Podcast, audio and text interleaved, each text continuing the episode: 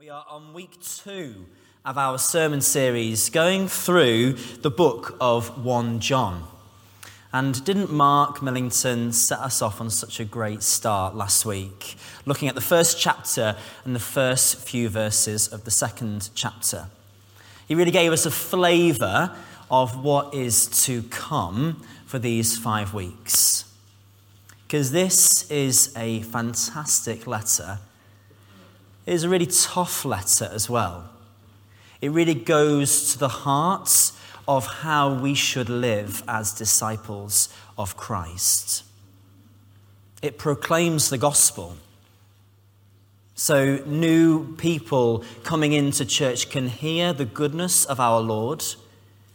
But yet, for many of us here who have known the Lord Jesus for many years, that gospel message that runs through this book continues to challenge us, challenge how we are to live, challenge us on the way that we are to proclaim his name.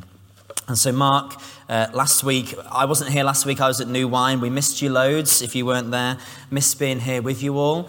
But I wasn't here, so I caught up what Mark said on the podcast. So if you missed it, please do go back and listen to it. But in essence, he talked about three things. He talked about fellowship, he talked about the truth of his word, Christ's word, and also how we can be a person of love. So do go back and listen to that.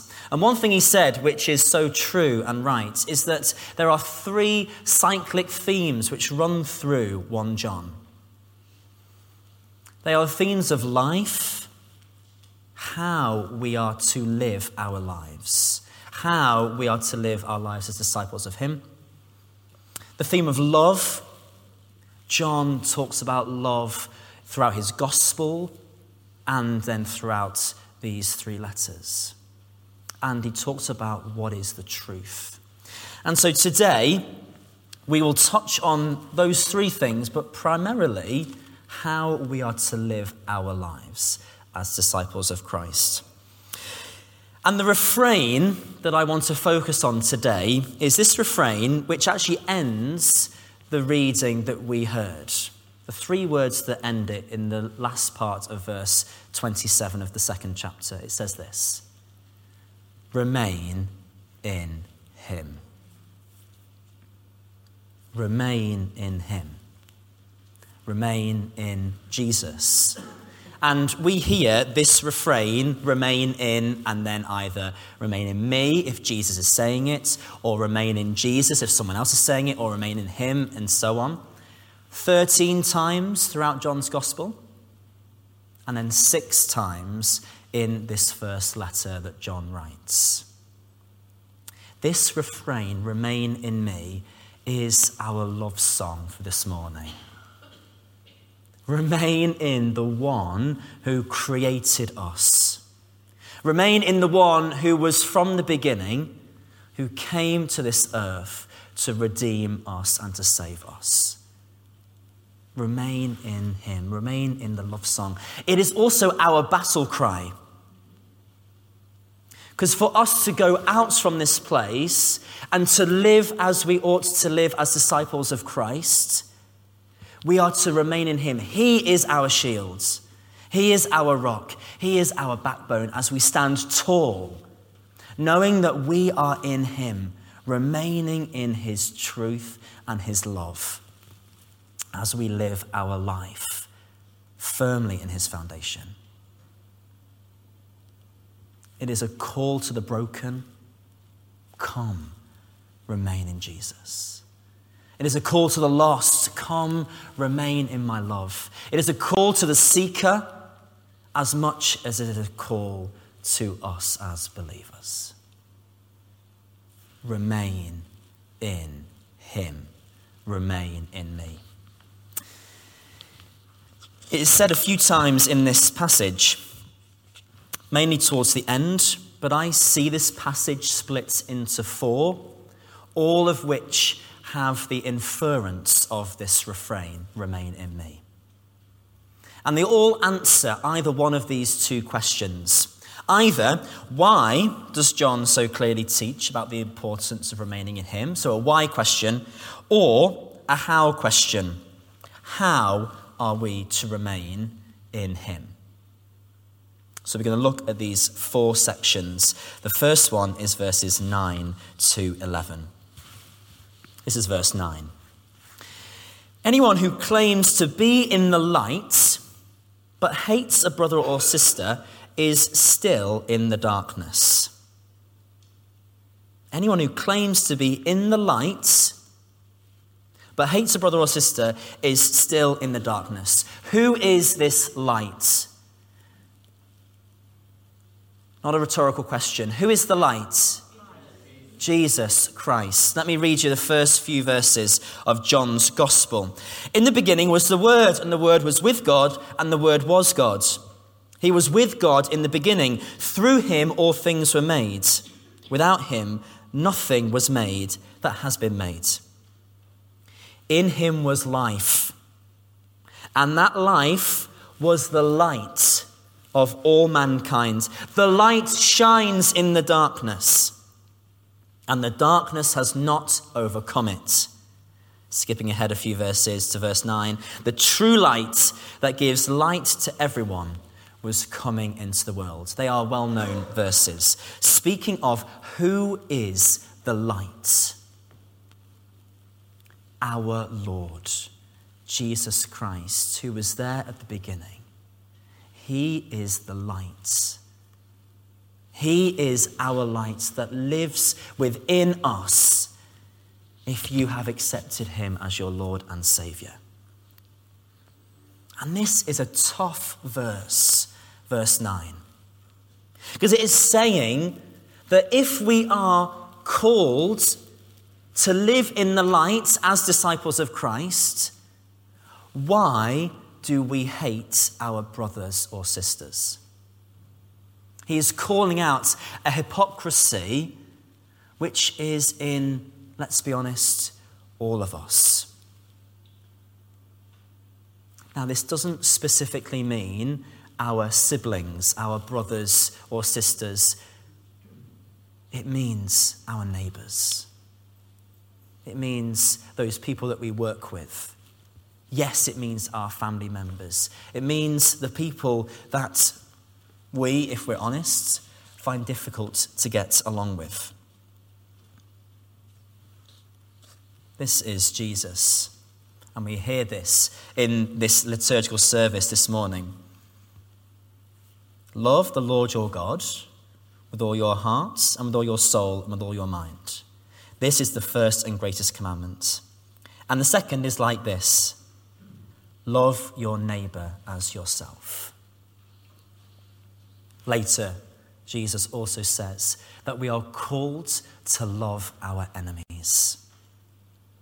Therefore, John is pointing out this teaching of Christ to say if we are called to live in his light, if we are proclaiming to be his disciples, why is it that we hate our brothers or sisters?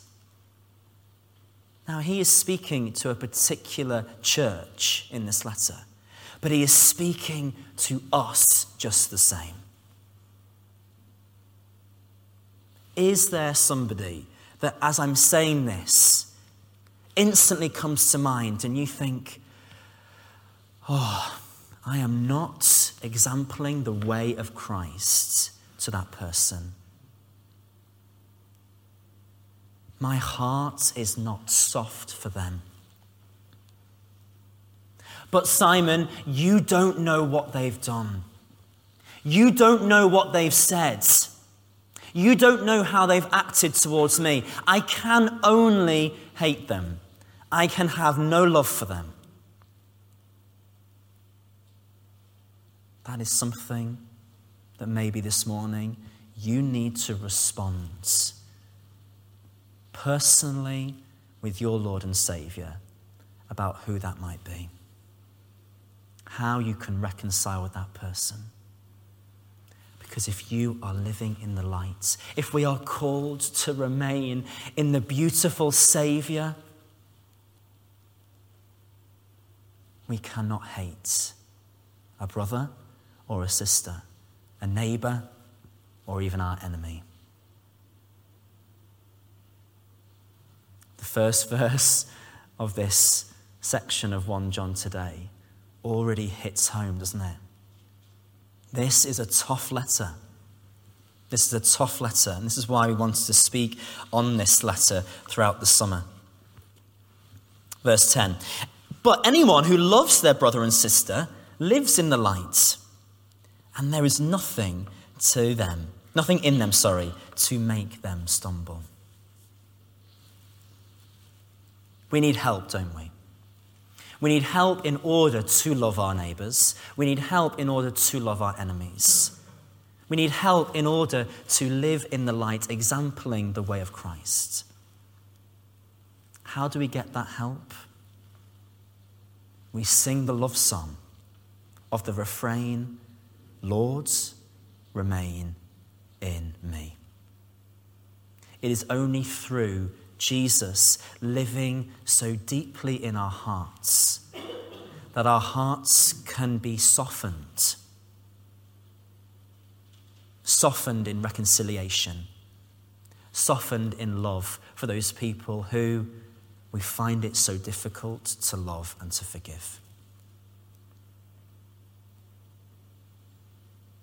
I'm just going to pray. I just feel really a sense to pray at this moment. Lord, whoever that person is who we are thinking about at this moment, may you soften our hearts. May we learn to forgive. May you show us how to love them. Because, Lord, you love us. Us, rotten sinners. Yet you pour upon us your love and your grace. Lord, show us how we can do that, how we can live in the light. Amen. The next section, verses 12 to 14. This is a, a why section. Why does John call us to remain in him? This section proclaims the gospel. This section shows us that we are set free in Christ. We are set free in Him. And it lays out all the gifts that have been given to us. Firstly, the gift of forgiveness through Christ Jesus. Verse 12. Your sins have been forgiven, forgiven on account of his name. Evil has been overcome. Death has been defeated. By what Jesus did for us on the cross, we have been forgiven, completely and utterly restored because of his name, because of what he did for us. We have been given the gift of forgiveness. Secondly, verse 13, the gift of an increasing knowledge of our Lord's. I write to you, fathers, because you have known him who is from the beginning. I write to you, dear children, because you have known the Father. Now, this is more than simply an academic kind of head knowledge, biblical knowledge of who Jesus is. The Greek words here more describe the relationship between a husband and a wife. I know what Hannah likes. I know the kind of person she is, both heads, but I know her. I know what she's feeling. I know when she is struggling. I know her so intimately. More than simply a head knowledge, it is a heart knowledge. It is that intimacy that these words are describing. The gift that we have been given is that we can know God in this way We can know God simply more than an academic study of the Bible. We can know Him because of our relationship with Him, our hearts with Him, remaining in Him as He remains in us. Isn't that incredible? Isn't that amazing that, as we hear in this passage and throughout the whole of Scripture, the one who made everything wants to know me that intimately? Come on, why would we not want to remain in Him? Verse 14, it also talks about the gift of a victorious strength, the God who makes us strong in Him. By re- us remaining in Him, we have this backbone, this strength in Him.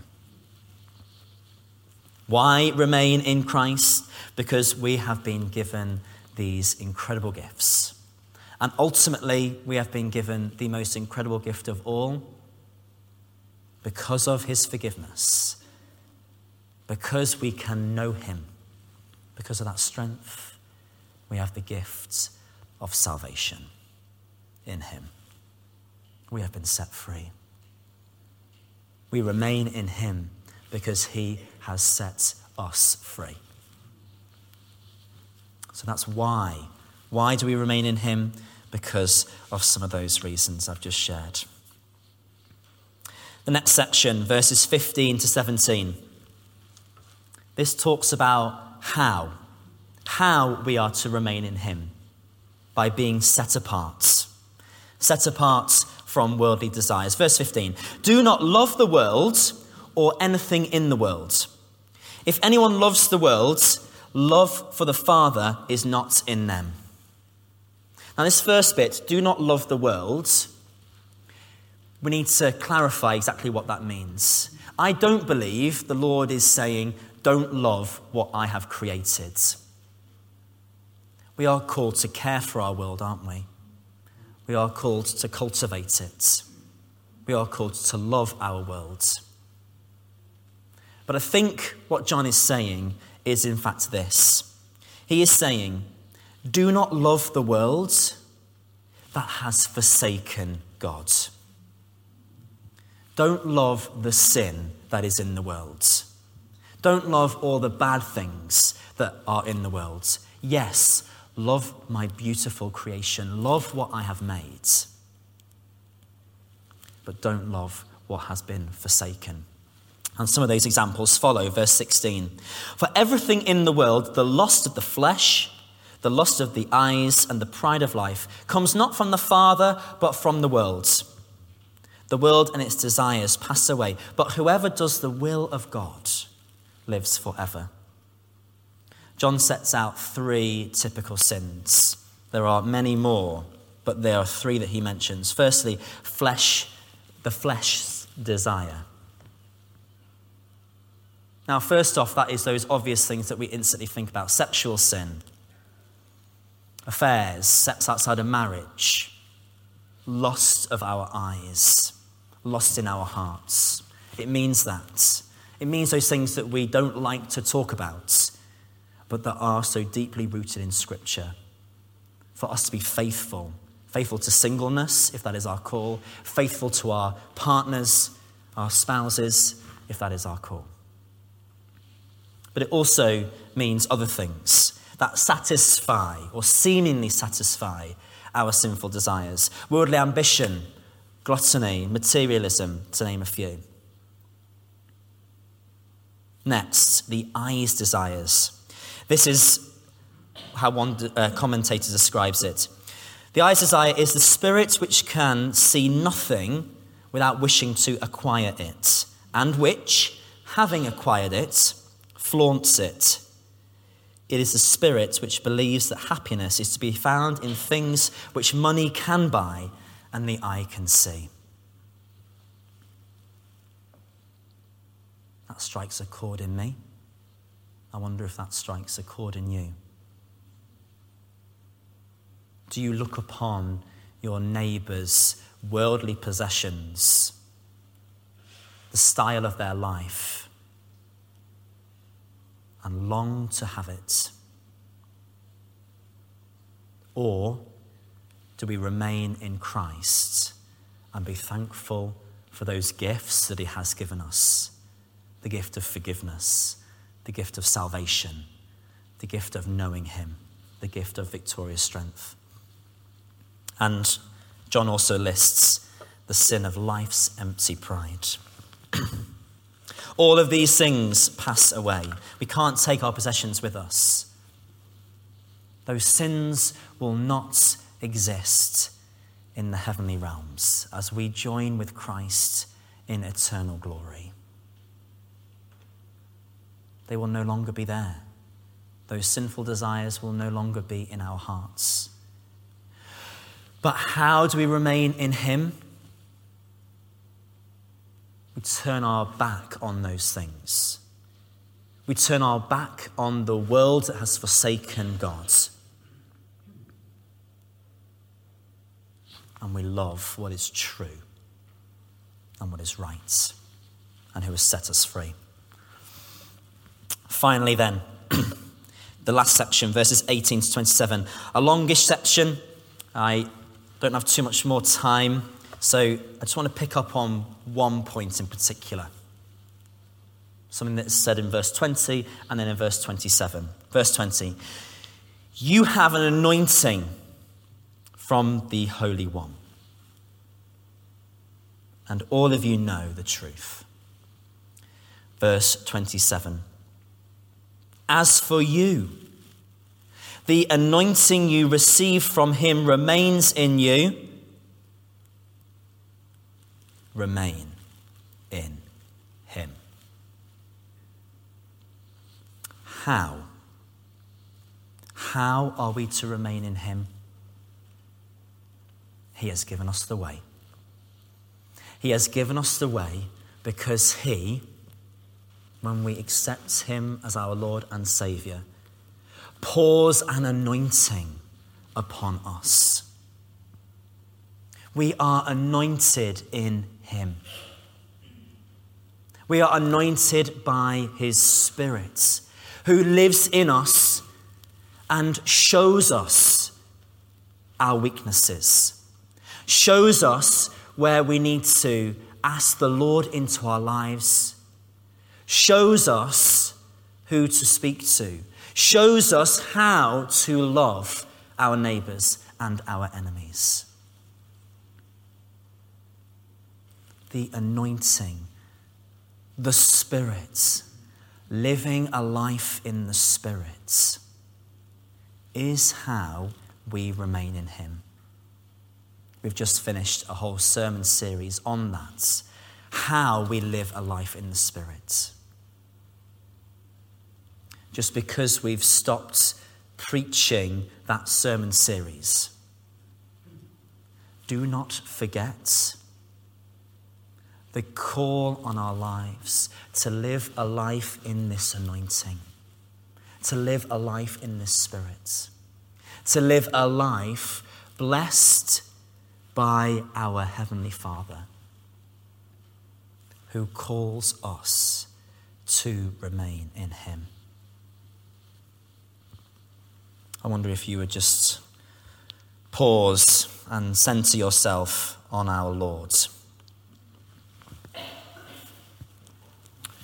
How do we remain in Christ? How do we remain in Him? We live in the light.